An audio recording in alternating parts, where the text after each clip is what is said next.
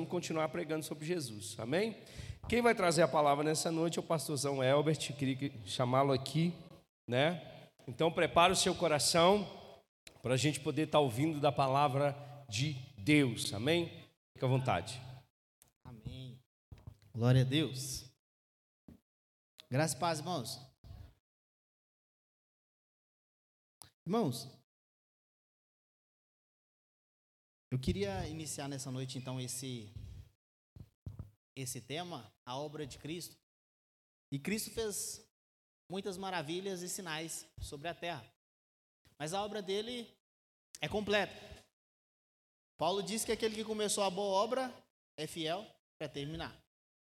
Eu queria nessa noite, inspirado pela palavra de Deus, dar início em um texto muito conhecido, em João, no capítulo 1. Queria que você abrisse e deixasse ela aberta aí. João, capítulo de número 1. Nós vamos falar da principal, ou uma das principais é, manifestações de Deus na face da terra. Foi por luz, foi por raios, trovões? Não. Foi Deus encarnado. Isso, irmãos, não sei se você já percebeu, o evangelho de Mateus, ele inicia, por exemplo, dizendo que essa é a genealogia de Jesus. Então ele começa falando, explicando quem era Jesus, de onde ele veio, porque ele tinha um público que o objetivo dele era explicar para essas pessoas que esse Jesus era o filho do homem, esse Jesus é o filho de Deus. Por isso que você vai ver várias vezes no evangelho de Mateus ele ser chamado de filho do homem. Tá?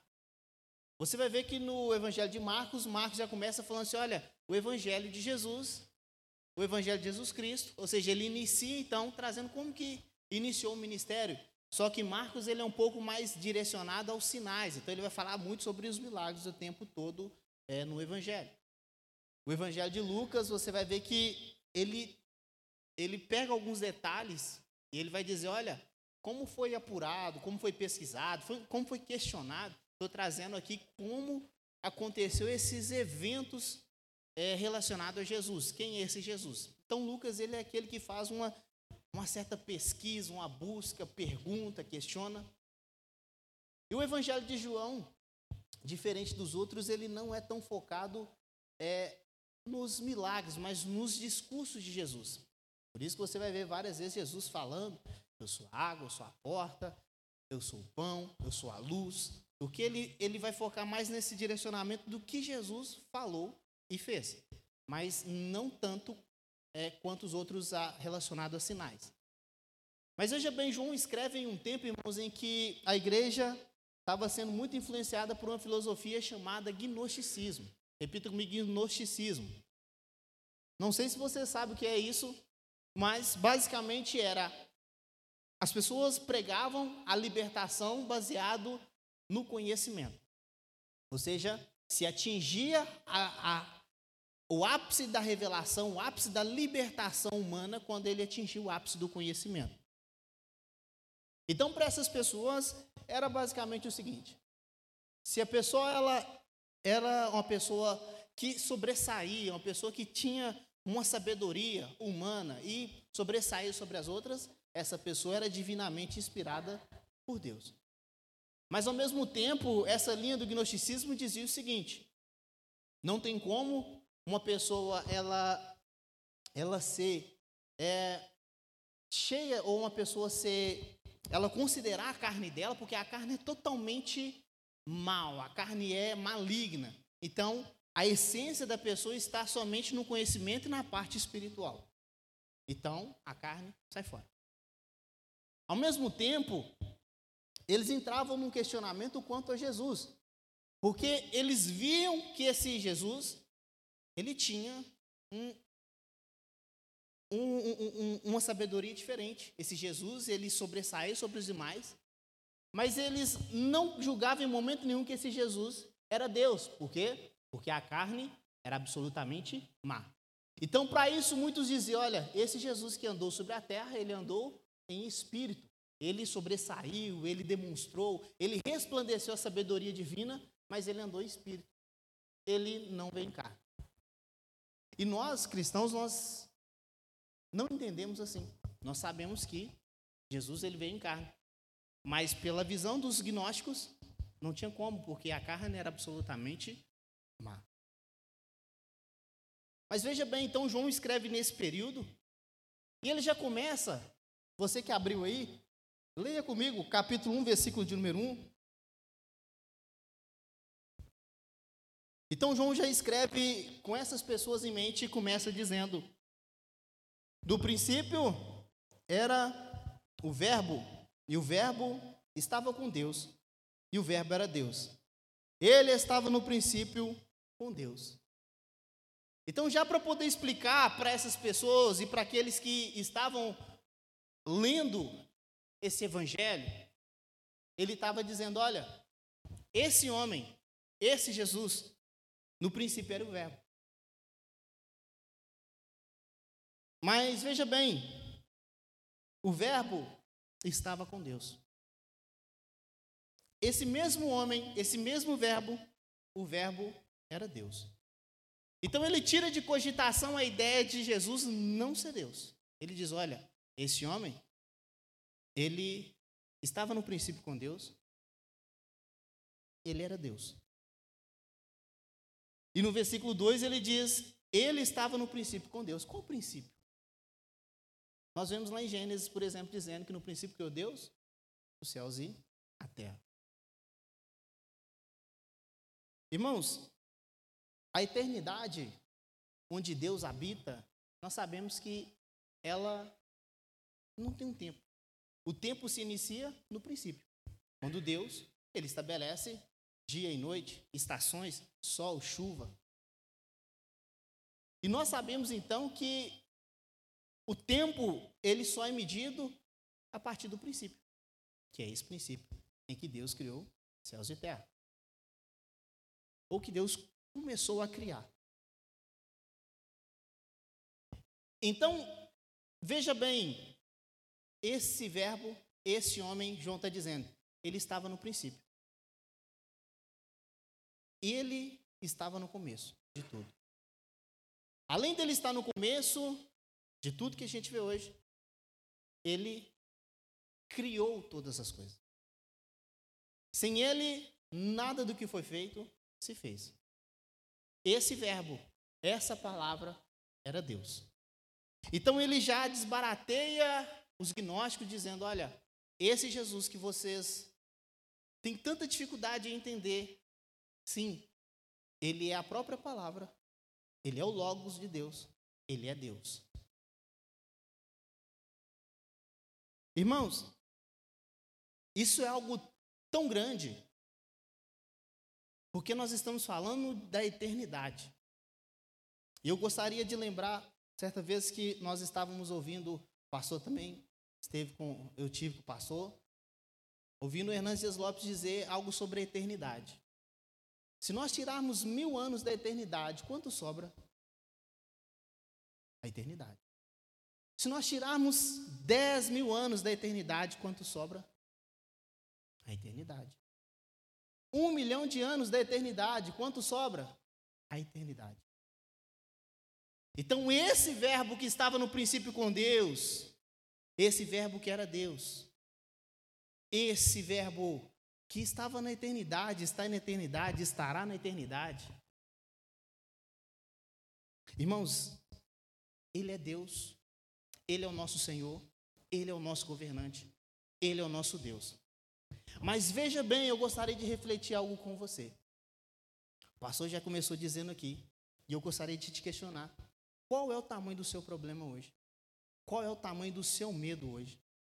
Do que é que, o que, que te assombra hoje, que tira o seu sono, o que é que te incomoda hoje? Já ouviu aquele ditado, aquela frase dizendo: diga para o seu problema o tamanho do seu Deus? Eu digo para você hoje mais uma vez: diga para o seu problema o tamanho do seu Deus. Porque antes, irmão, de tudo, ele já era. Antes de existir a luz, ele já era. Diga para o seu problema qual é o tamanho do seu Deus. É o desemprego? é um problema financeiro, é saúde, é problema na família, é alguém que está longe. Diga para o seu problema qual é o tamanho do seu Deus. Sabe por quê? Ele é o Verbo. Uma palavra dele é o suficiente. Aquele irmão que diz: Olha, haja luz, e a luz veio, aconteceu. Ele é o mesmo que pode dizer uma palavra ao seu respeito e tudo acontecer. Então, nessa noite, diga para o seu problema: Olha, ele foi aquele que diz: haja e ouve. Nós não temos o que temer, e João está dizendo: olha, esse verbo, esse homem, essa pessoa que eu estou falando, estava no princípio com Deus. Ele era Deus. Ele é o Alfa, ele é o Ômega. Ele é o princípio, ele é o fim. Em Colossenses vai dizer que sem ele nada do que foi feito se fez. Ele criou todas as coisas. Todas as coisas subsistem por causa dele. Diga para o seu problema o tamanho do seu Deus. Diga para o seu medo hoje o tamanho do seu Deus. Irmãos, e você já viu acontecer, você é testemunha. Quantas pessoas já estavam no fundo do poço, quantas pessoas já estavam tudo acabado, e uma palavra foi suficiente para tudo mudar. Uma porta foi suficiente para tudo mudar. Diga então nessa noite para o seu problema: olha, ele é o Alfa, Ele é o Ômega, Ele é o princípio, Ele é o Amém. A última palavra é dele. Então, esse João, ele está dizendo: olha, no princípio ele já era, e esse verbo, ele estava com Deus, esse verbo era Deus, todas as coisas foram feitas por ele, sem ele, no versículo 3, todas as coisas foram feitas por ele, e sem ele nada do que foi feito se fez. Irmãos, por que é que nós vamos temer? Por que é que nós vamos temer? Por que é que nós vamos perder noites e noites de sono? Com medo de tudo dar errado. Se uma palavra é suficiente. Ele é o verbo, irmãos. Ele é o Logos de Deus. Mas além disso, às vezes você está pensando, mas então ele veio para poder resolver o problema da humanidade, os problemas financeiros, problemas conjugais. Não. Ele veio para trazer luz ao homem. Eu só estou te dizendo que os nossos problemas são os menores. Paulo chega a dizer que a nossa leve e momentânea tribulação não se pode comparar com a glória que há de vir. Então Jesus, ele é o verbo, ele estava com Deus, ele é Deus. Aqui, então, irmãos, nós vamos ver que no começo ele disse haja, no começo ele disse façamos o homem a nossa imagem conforme a nossa semelhança. No começo ele criou tudo. E aqui vai dizer que no versículo 4 vai dizer, olha, nele estava a vida e a vida, e a vida era a luz dos homens. Você sabe o que o que, que esse, esse verbo é então? Ele nele está a vida e a vida é a luz dos homens. É por isso que em João capítulo 8 ele vai dizer: Eu sou a luz. E as nossas escuridões, irmãos, não pode se comparar com essa luz. Porque logo vai dizer logo à frente que essa luz dissipa as trevas. Essa luz traz clareza a todas as coisas. Mais uma vez eu te pergunto: se esse Deus, irmãos, que criou todas as coisas, se esse Deus que tem vitória sobre as trevas, ele Será que ele não pode trazer luz para a nossa vida? Será que ele não pode trazer luz para a nossa casa? Será que ele não pode trazer luz para os nossos filhos? Ele pode. Ele é a luz. Versículo 5 vai dizer: Olha, e a luz resplandece nas trevas, e as trevas não a compreendem. As trevas, irmãos, são afugentadas, as trevas fogem, as trevas se dissipam por causa dessa luz. Mas de repente João vai começar dizendo: olha, houve um homem enviado de Deus cujo nome era João. O João falando do João. E talvez ele poderia dizer João Batista, mas por que, que ele não diz João Batista? Porque no Evangelho de João ele não fala de outro João. No Mateus ele fala de João, Pedro, Tiago e João. Então ele tem que explicar que aquele ali era João Batista. Mas aqui ele está falando de João Batista, então ele diz: olha, houve um homem enviado de Deus, cujo nome era João. Este veio para testemunho, para que testificasse da luz, para que todos crescem por ele. Não era ele a luz, mas para que testificasse da luz. Veja bem, irmãos, Jesus disse a respeito de João, dizendo que dentre os nascidos de mulher, não houve alguém maior do que João.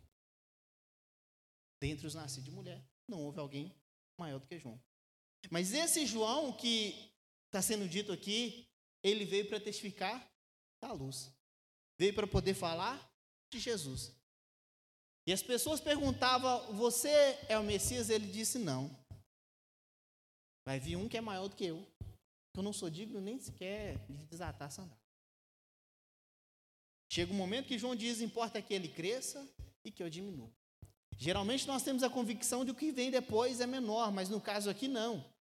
João, ele sendo o maior dentre os nascidos de mulher, ele está falando de um que é maior do que ele, que é Jesus.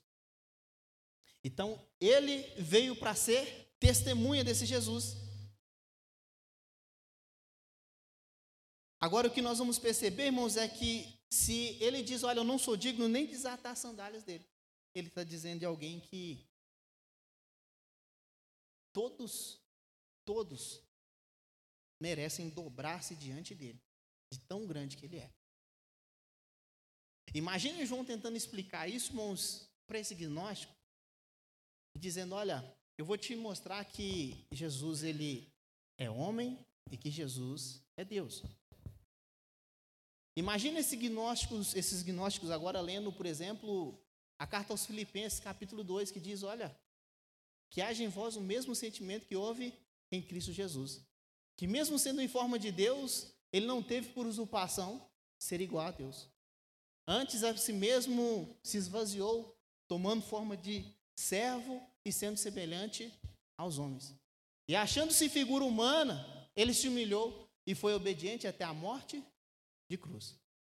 Pelo que Deus o exaltou e lhe deu um nome que é acima de todo nome, a qual todo joelho no céu, na terra e debaixo da terra, e toda língua confessará que Ele é o Senhor, para a glória de Deus Pai.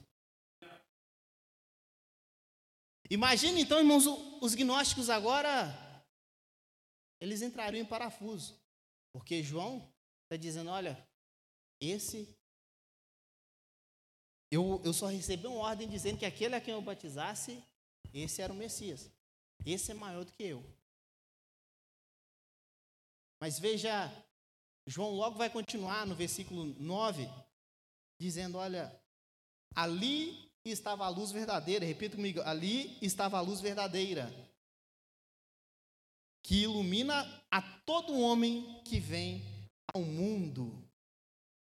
Ali estava a luz verdadeira. Quer dizer então que ali, ou naquele tempo, existia algumas luzes, mas não eram verdadeiras. Ali estava a luz genuína, a verdadeira, e que ilumina a vida de todo homem. Isso é poderoso, irmãos, porque essa luz, ela não foi só para aquele tempo. Ela ilumina de tal forma que ela iluminou no passado, iluminou naquele tempo, iluminou no futuro.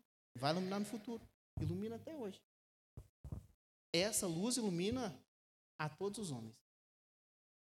Você consegue dimensionar o tamanho dessa obra, o tamanho desse Deus? Você consegue imaginar que a todo homem aqui, ela, ela pode estar dizendo de extinção? E talvez você fale, uau, a humanidade é muito grande. A terra é muito grande. Como pode um amor tão grande como esse amar com tamanha dimensão? amar quantidades enormes de pessoas. Mas sabe o que me chamou a atenção? Foi uma frase que diz o seguinte: Não se surpreenda Porque o amor de Deus é capaz de amar uma quantidade enorme, uma dimensão enorme de homens. Mas se surpreenda porque ele é capaz de amar uma quantidade enorme de homens maus, com tamanha maldade. Porque às vezes nós olhamos somente para a dimensão, mas nós esquecemos da tamanha maldade que tem nesse mundo. Que a Bíblia diz que ele olhou e não viu um justo sequer. Então, o amor de Deus, quando diz, olha, porque Deus amou o mundo de tal maneira, e nós pensamos, nossa, o mundo é muito grande. Agora você muda o seu discurso dizendo, nossa, o mundo é muito mal. Ele amou, irmãos, mesmo o mundo sendo muito mal. Então, essa luz é verdadeira. E ela ilumina a todos os homens.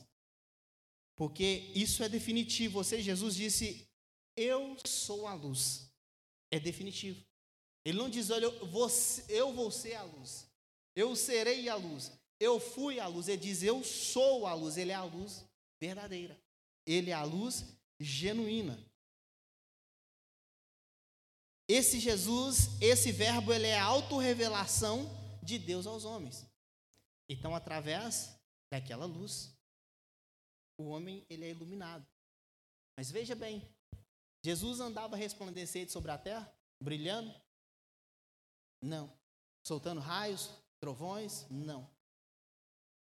Mas a luz, irmãos, que ilumina todos os homens.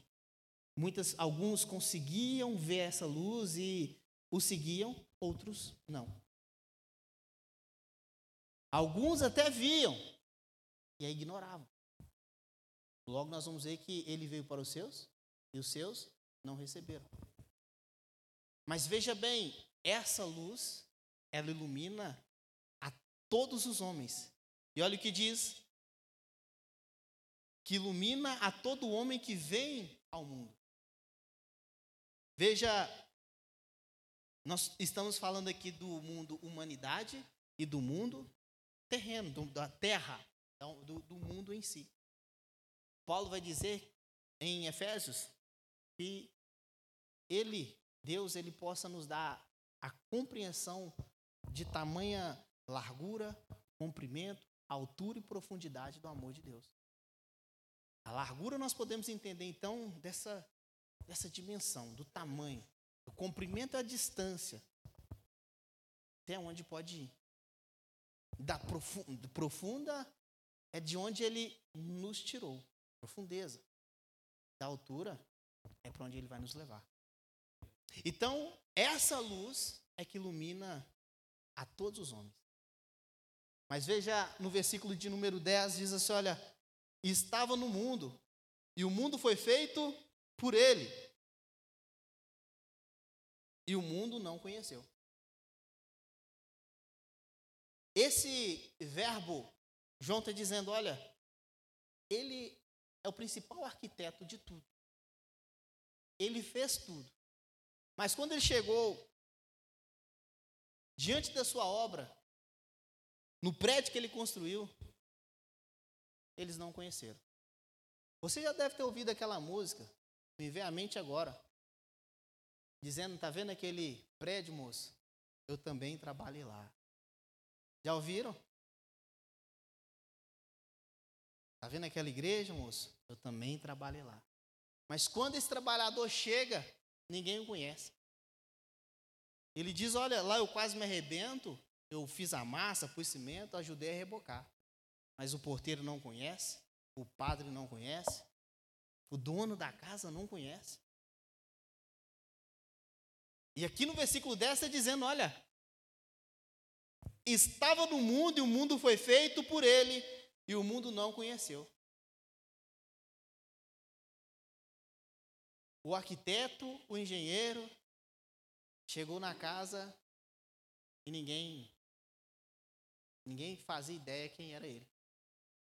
O mundo tinha sim a sua assinatura, mas as pessoas não reconheceu.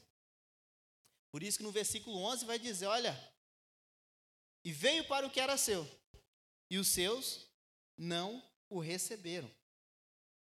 Ele veio para a sua própria casa. Ele chegou na sua própria casa, abriu a porta, e todo mundo olhou para ele e disse: Oxe, quem é você? Sai daqui. E talvez ele disse: Olha, não, essa casa é minha. Eu construí tudo isso aqui. Eu mobiliei tudo isso aqui. E as pessoas disseram: Não, sai daqui. João está dizendo: Esse é o verbo. Mas só que no versículo 12 vai dizer: Mas todos quanto o receberam, deu-lhes o poder de serem feitos filhos de Deus, aos que creem em seu nome. Então imagine que entrando nessa casa, algumas pessoas disseram: Pode entrar. Obrigado por ter construído tudo isso aqui. Obrigado por ter feito tudo isso aqui. Obrigado por ter preparado esse quarto para mim. Obrigado por ter feito esse espaço para mim. Outros até o receberam, mas disseram: fica, fica aí. Fica na sala aí. É água. Outros nem água ofereceram. Mas quando nós vemos aqui, irmãos, em João 12, dizendo todos quanto receberam, não é simplesmente aqueles que deixaram ele entrar, mas todos aqueles que deixaram ele entrar e foram gratos por isso, dizendo: Olha, obrigado por tudo isso aqui. Todos aqueles que realmente reconheceram que ele é o engenheiro, ele é o supremo arquiteto de tudo isso aqui. Esses, ele deu um poder um poder de ser feitos filhos de Deus, ao qual creem no seu nome. Irmãos, isso é poderoso porque você talvez tenha ouvido aquela expressão: olha, eu tenho o DNA de Deus. Nós, irmãos, somos filhos por adoção. Nós, nós não temos. Nós temos agora o Espírito de Deus, mas por adoção. Quem tem o DNA de Deus é aquele que se esvaziou de si mesmo. Mesmo sendo em forma de Deus, mesmo tendo o DNA de Deus. Não supôs ser igual a Deus. Esse sim. Esses dias uma criança me perguntou: então, se Jesus é filho de Deus, nós somos irmãos de Jesus? Eu disse sim. Nós somos irmãos de Jesus. E o bom é que a Bíblia diz, irmãos, que ele não se envergonha de nos chamar de irmãos. Um bando de adotado. Quem que é adotado? Meia dúzia. Você é meia dúzia. Preste bem atenção. Jesus não tem vergonha de chamar você de irmão. E o Deus, o nosso Pai, não tem vergonha de chamar você de filho. A todos quanto receberam, deu-lhe o poder de serem feitos filhos de Deus. Nós somos adotados. E nós cantamos até aquela música, fui adotado como filho. Nós somos adotados. E que ele diz, mas todos quanto receberam, deu-lhe o poder de serem feitos filhos de Deus, ao qual creem no seu nome. O qual não nasceu de carne, não nasceram do sangue, nem da vontade da carne, nem da vontade do homem, mas de Deus. Basicamente, irmãos, o que João está dizendo aqui, olha, a questão de Agora, a circuncisão, a questão de nascer aqui da, da linhagem de Abraão, isso aqui não tem importância agora. Tem importância aqueles que creem no seu nome. Esses dias eu estava tentando explicar para o Davi sobre a história de Abraão. Agora nós estamos na fase de contar a história. E aí eu contei para ele sobre os filhos de Abraão. E eu dizendo para ele: olha, sabe quem é filho de Abraão? Sabe, eu falei para ele quem é bebê de Abraão. Ele disse quem? Eu falei, tá vendo as estrelinhas? Conta tudo aí, tá vendo? A quantidade de bebê que ele tem. Mas veja bem, você crê em Jesus? Você conhece Jesus? Ele disse, eu conheço. Falei, você é bebê de Abraão. O papai, a mamãe. Quem é que é filho de Abraão, irmãos? Aquele que crê em Jesus. Não é aquele que nasceu da linhagem de Abraão. Não é aquele que é filho de Abraão, Isaac, Jacó. É aquele que crê em Jesus Cristo. Por isso que Paulo vai dizer que a circuncisão de nada ela aproveita. O que aproveita é a circuncisão do coração. Então João está dizendo: olha, aqueles que não nasceram do sangue, nem da vontade da carne, nem da vontade do homem, mas de Deus. E ele vai dizer no 14: veja, e o Verbo se fez carne. Primeiro, então, ele está falando de um ser eterno, poderoso, criador. E agora ele vai dizer que esse ser eterno, criador, Deus, ele se fez carne. Isso é poderoso, irmãos, porque joga por terra então a ideia de que ele não poderia ser homem e Deus. E o fundamento do cristianismo, o fundamento da nossa fé, irmãos, está em que Jesus Cristo é homem e Deus. 100% homem, 100% Deus. Não é 50% de cada um, é 100%. Então ele está dizendo: olha, ele se fez, o Verbo se fez carne e habitou entre nós. Vimos a sua glória como a glória do unigênito do Pai, cheio de graça e de verdade. Então veja bem, o verbo ele se fez carne. Versículo 15 vai dizer: E João testificou dele e clamou, dizendo: Este é aquele a quem eu dizia: O que vem após mim é antes de mim, porque foi primeiro do que eu. E todos nós recebemos também a sua plenitude, e graça sobre graça. João está dizendo: olha, esse verbo se fez carne. E todos nós recebemos da sua plenitude, e graça sobre graça. E algumas traduções vão dizer, e graça por graça. Preste bem atenção. O fato de Deus pegar um povo e falar para esse povo: olha, eu vou dar para vocês uma lei. Uma lei em que vocês vão poder andar segundo a minha ordem, os meus mandamentos. Por mais que elas fossem difíceis, nós podemos considerar que é uma graça de Deus. Porque o homem era mau. Mas só que o que João está dizendo é que ele veio cheio de graça e de verdade. E além disso, ele, nós vimos a sua glória como a glória do unigênito Filho do Pai. E todos nós recebemos também a sua plenitude, graça por graça. É como se esse verbo ele viesse e falasse: ó, vamos trocar a graça da lei pela graça da encarnação. O poder da lei pelo poder da encarnação. Sabe quem aqui já foi à praia? Quem aqui já tomou caldo? É caldo sobre caldo. Não é caldo sobre caldo? Com Deus, irmãos, agora é graça sobre graça.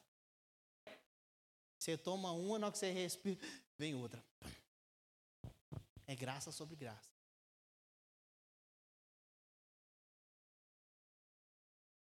Então,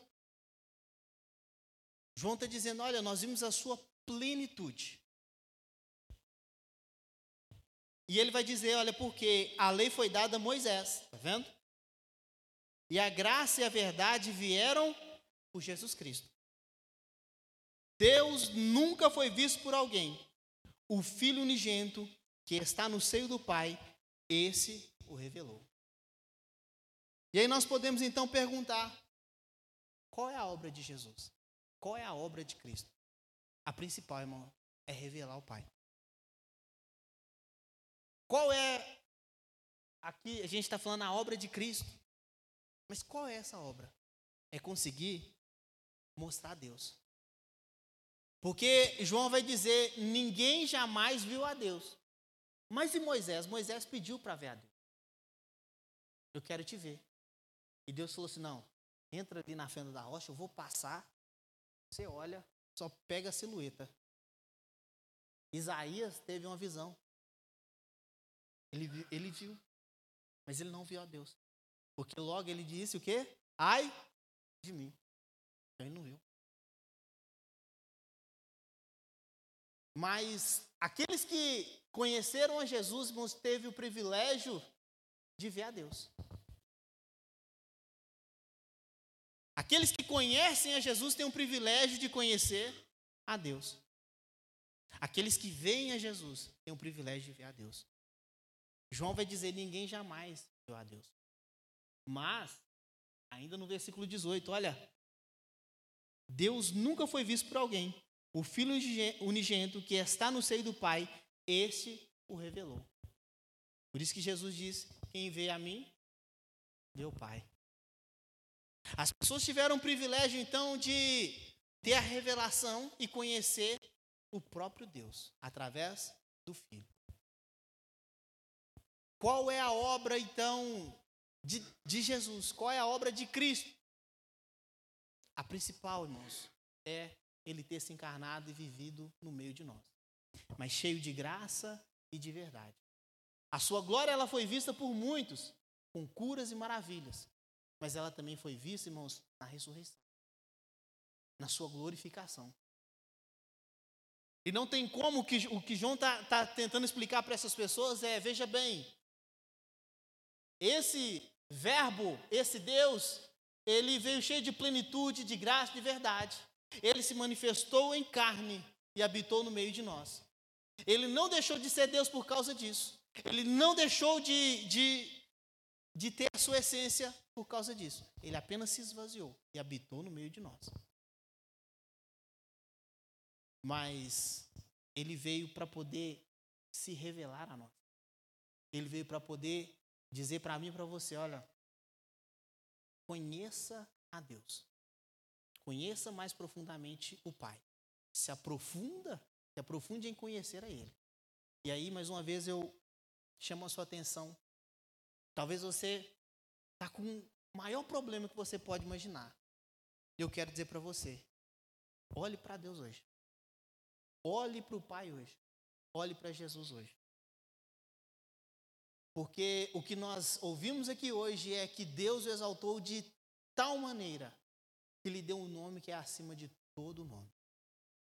Os nossos problemas, irmãos, não se comparam ao tamanho da grandeza do nosso Senhor. Os nossos medos não se comparam com o tamanho da grandeza do nosso Deus. No princípio, ele era o Verbo, o Verbo estava com Deus e o Verbo era Deus. E ele habitou no meio de nós. Então, se você hoje está aqui preocupado com tamanho problema, diga para o seu problema: olha, a maior obra eu já tenho, que é a revelação do Pai sobre a minha vida. Você consegue imaginar o que é isso, irmãos? É, é simplesmente você olhar e falar: olha, por que, que muitas pessoas não compreendem essa luz? Por que, que muitas pessoas não compreendem essa graça? Por que, que eu olho isso, isso salta ao meu coração. É porque você teve a oportunidade, teve a graça de ter a revelação de Jesus Cristo. Você teve a oportunidade, teve a graça de conhecer Jesus Cristo. Você tem a oportunidade de conhecer o Pai. Então, quem é os nossos problemas comparado ao tamanho do nosso Deus? Quem é os nossos medos, as nossas aflições comparado ao tamanho do nosso Deus? Ele habitou no meio de nós. Ele se manifestou de glória, manifestações. Mas veja, ele veio com o propósito principal que é trazer a revelação do Pai.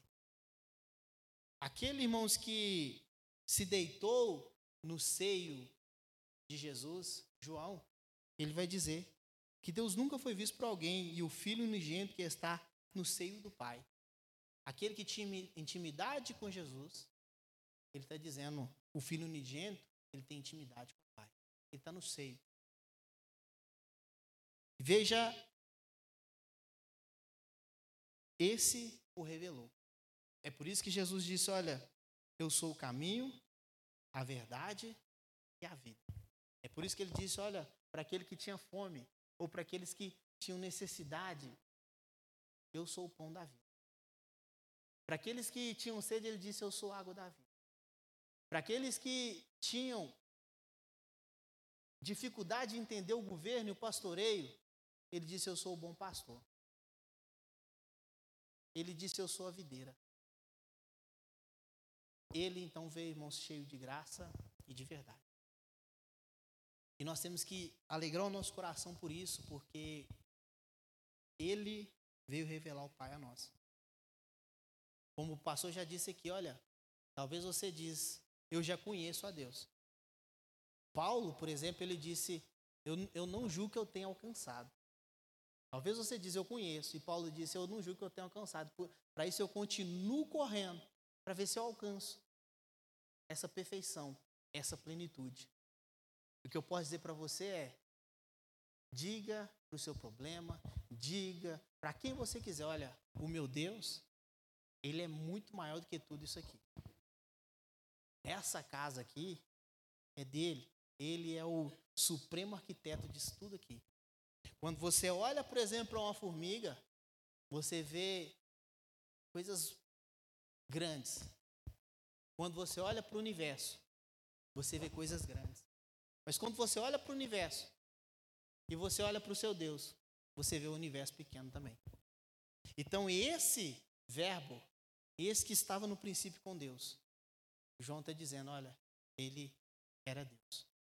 Eu queria que você se colocasse de pé, com o coração alegre, e dissesse hoje para Deus: olha, obrigado, Senhor.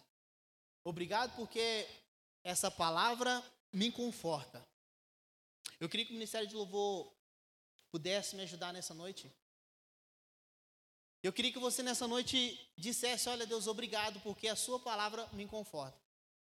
Porque a Sua palavra me traz segurança. Porque a Sua palavra me traz conforto. A Sua palavra me tira os meus medos. Eu queria que você nessa noite fosse encorajado e dissesse: Olha, Jesus, obrigado por tamanha salvação. Porque Deus amou o mundo de tal maneira. E talvez você pense: olha, mas o mundo é tão grande. Lembre-se, o mundo é tão mal.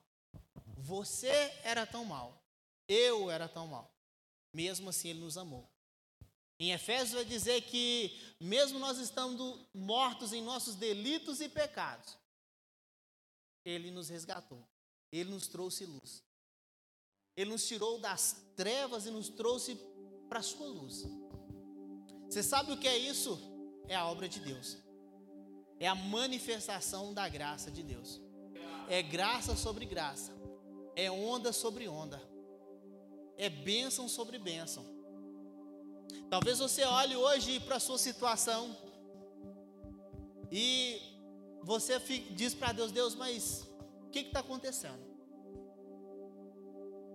Teve certa vez, irmãos, que eu ainda estava na faculdade. E eu estava com muita fome, não tinha dinheiro naquele dia. E uma pessoa chegou e disse: Olha, eu estava no supermercado e eu senti vontade de comprar um biscoito para você. Toma um biscoito. E aí talvez você diga: Uau, que maravilha! Mas muito mais eu, irmãos, quando eu comia aquele biscoito, eu dizia: Deus está dizendo para mim uma coisa: eu estou contigo eu estou cuidando. Fica firme. São irmãos, então, nas pequenas.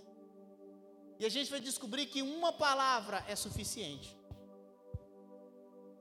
Mas lembre-se de uma coisa: no princípio, ele era o Verbo, ele é o Criador de tudo.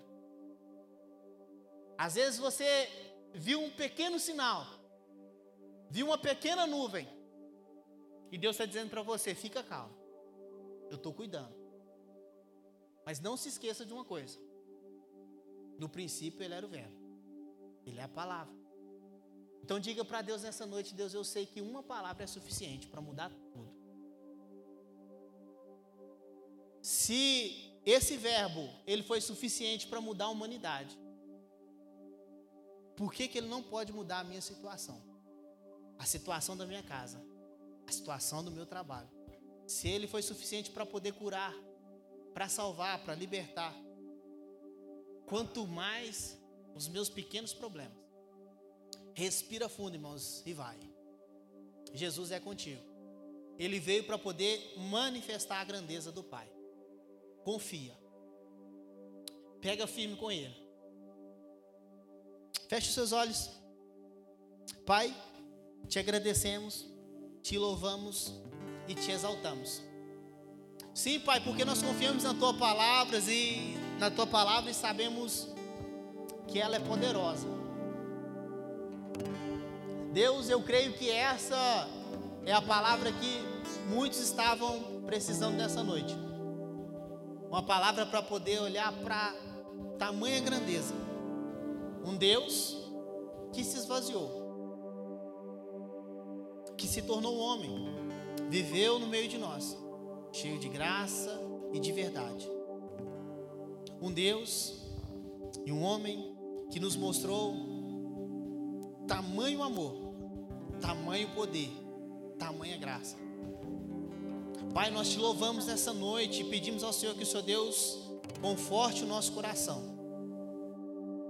Que o Senhor Deus apazigue o nosso interior. E que nós possamos olhar para o autor e consumador da nossa fé, que é Jesus. Que nós poder, possamos tirar os nossos olhos, Pai, dos montes e olhar para o Senhor. O meu socorro vem do Senhor, que criou os céus e a terra. No princípio, Ele era o Verbo. No princípio, Ele disse: haja luz, e houve luz. Nós cremos no Teu nome, Senhor. O nome que está acima de todo nome. Aleluias. Aleluias. Aleluias. Aleluias. Sim, só louve Ele. Sim, só louve Ele. Engrandeça Ele pela palavra.